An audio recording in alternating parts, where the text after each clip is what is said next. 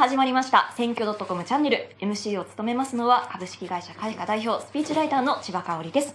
そして本日のゲストは昨日に引き続き社会学者の西田亮介さんです。よろしくお願いします。よろしくお願いします。それでは本日のテーマはこちらです。2021年衆院選挙は合憲。補欠選挙は4月確定。さあこちら一票の格差問題ですね。最高裁の判決が出たようなのでご覧いただきましょうか2021年の10月の衆議院選挙では、いわゆる1票の格差が最大で2.08倍だったということで、2つの弁護士グループが選挙の無効を求めて全国で訴えを起こしておりました。で、これについてなんですが、最高裁は25日、憲法に違反しない合憲という判断を示したということですね。ので、格差は2017年の衆院選の1.98倍から拡大をしているんですけれども、最高裁は制度の枠組みの中で格差が是正されることが予定されているということで、うん、まあ、今回の決断に至ったということです。はい。はい。いかがでしょう？えっとですね、あの、まず、一票の格差を公平にすると、格差を公平にする、変ですね。一票の価値を公平にするということがとても大事なことなわけですね。で日本の場合参議院においても衆議院においても、まあ、衆参どちらにおいてもなんですがあこれまで一票の価値が大きく、まあ、その開きが出ているということが問題視されていました、はい、えー、要するに都市のです、ね、人口が、まあ、人口密度が高くて、えー、地域においては人口密度が低いという中で、えーまあ、区割りの関係でですねもっぱらあ地域においては一票の価値が高くなり、うん、えー、都市においては一票の価値が低くなるような状態が生じていたんですね。言い方を変えると、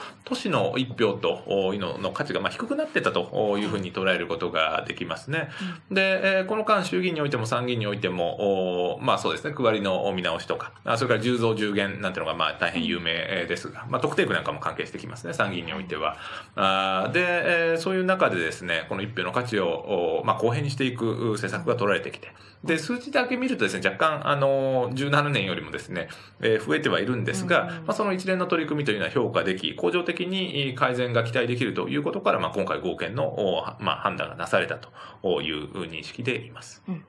衆院選の一票の格差のですね、変わり方っていうのはこのようになっているんですよね。はい、今回の2.08倍合憲でありましたけれども、まあ、少しずつ遡っていきますと、1.98倍も合憲であったと。ただし2.13倍のところは違憲状態。過去違憲状態続いていますが、吉田さん、これは違憲と違憲状態っていうのはまた別なんですね。そうです。まあ、違憲においてもですね、違憲であるということと選挙無効の判決が出るかどうかということでまた変わってきます。で、違憲状態というのは、まあ、あの、直接言うと次の選挙までに、まあ、区割りの見直しとかですね、え制度の変更を行って、えこの一票の格差を、まあ、公平性をですね、えまあ、近づけていくような措置が取られるのであれば、差し当たり暫定的に許容できるるというふうに見なされています。で、衆議院と参議院で見たときに、衆議院の方がまあ下院であるということからして、まあ、要するに直近の民意を反映している院というふうに期待されることから、一票の格差のですね、えまあ拡大に対して、まあ、厳しいんですね。要するに参議院よりも格差を小さくしてくれないと困るというふうに司法は判断しています。で、まあ、よく言われている通りですね、アダムズ方式という、まあ、人口に比例するような形でですね、割り付けを行っていく方式というのが導入されたことからですね、今後も、まあ、この格差というのがですね、比較的減少に向かっていくんじゃないかというふうに司法は認めて、まあ、あの認識していると捉えることができると思います。うん、西田さんのお話はいはい、その違憲状態って、まあ、いわゆる今後に期待しますよっていうところなんですけれどもこのグラフ見るとあんまり変わってないんじゃないかなとも見えるんですが。そうですね、えっとですねあのー、これはその一票の格差を完全に是正するとは大変難しくてというのも日本においてはですね移動の自由というのが認められています、うん。うん、要するに、えー、引っ越しが自由にできるということですね。それはね国が制御できないですから、ね、そうなんです、えー、でだとすると多くの人たちはいろいろな事情で引っ越しをしたりしていきます。で、ちょうど最近も報道がなされているように、えー、東京の人口流入ですね、ええー再び増加に転じたと言われています。そうすると、東京にまた多くの人が集まってきているということですから、あー東京のその票の価値と、一票の価値というのがですね、また下がりかねないわけですね。うんえーそうだとすると、もっとこう、改善をしないと、格差が広がってしまうかもしれない、などなどなどといったような形でですね、あのーまあ、完全に等しくするというのはとても難しいことなんですね。うんで、だけど、まあ、差し当たり現状においてはですね、えーまあ、よ、よしと、みなすというふうに考えたということですね。ええーこれ抜本的に見直すための方法って何かないんでしょうかね？うん、そうですね。うんまあ、あの、いろんな方法が模索されていて、基本的には繰り返しなんですが、都市の議席を増やして、都市部の議席を増やし、地方の議席を減らすという改革がなされています。うんで、もう一つですね、選択肢としてあり得るのは、全体のお議席数を増やすというですね。で、全体の議席数を増やしながら、まあ、その配分を都市中心にするとおいうやり方もあるんですが、うん。実際にはですね、えーまあ、国会の、おまあ、議員の定数ですね、これは減らしていく方向に向いてえーいますので、まあ、それを国民が良しとするかどうかでしょうね。まあ、人口当たりのお国会議員の数、政治家の数というのはそれほど多いとは認識されてないので、まあ、場合によっては増やすというのもあり得ると思いますが、しかし、まあ、身を切る改革とか流行ってますよね。えーえーそういう中で、まあ、受け入れられるかどうか、まあ、実際には国会議員が一人増えたからといってうん、それほどその国家財政に影響を与えたりはしないんですが、大きな問題はほとんど誤差みたいなものだと思いますけど、えーえーまあ、国民感情としてそれを受け入れられるかどうかってことでしょうね。今2つ挙げていただいたまず1つ目の方はね今回10増10減というところで、まあ、変わってくる可能性があるにもかかわらずですけれどもやっぱり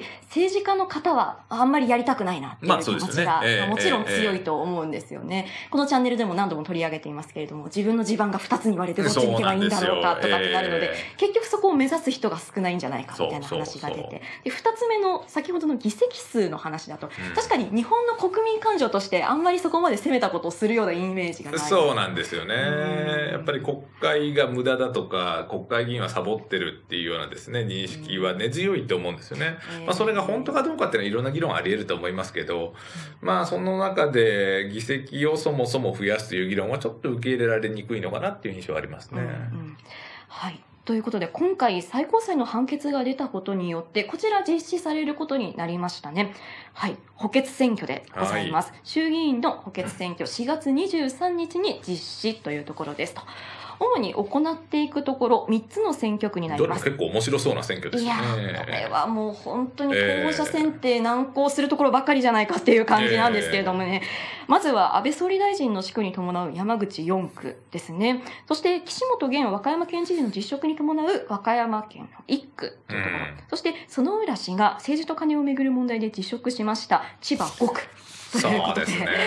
はい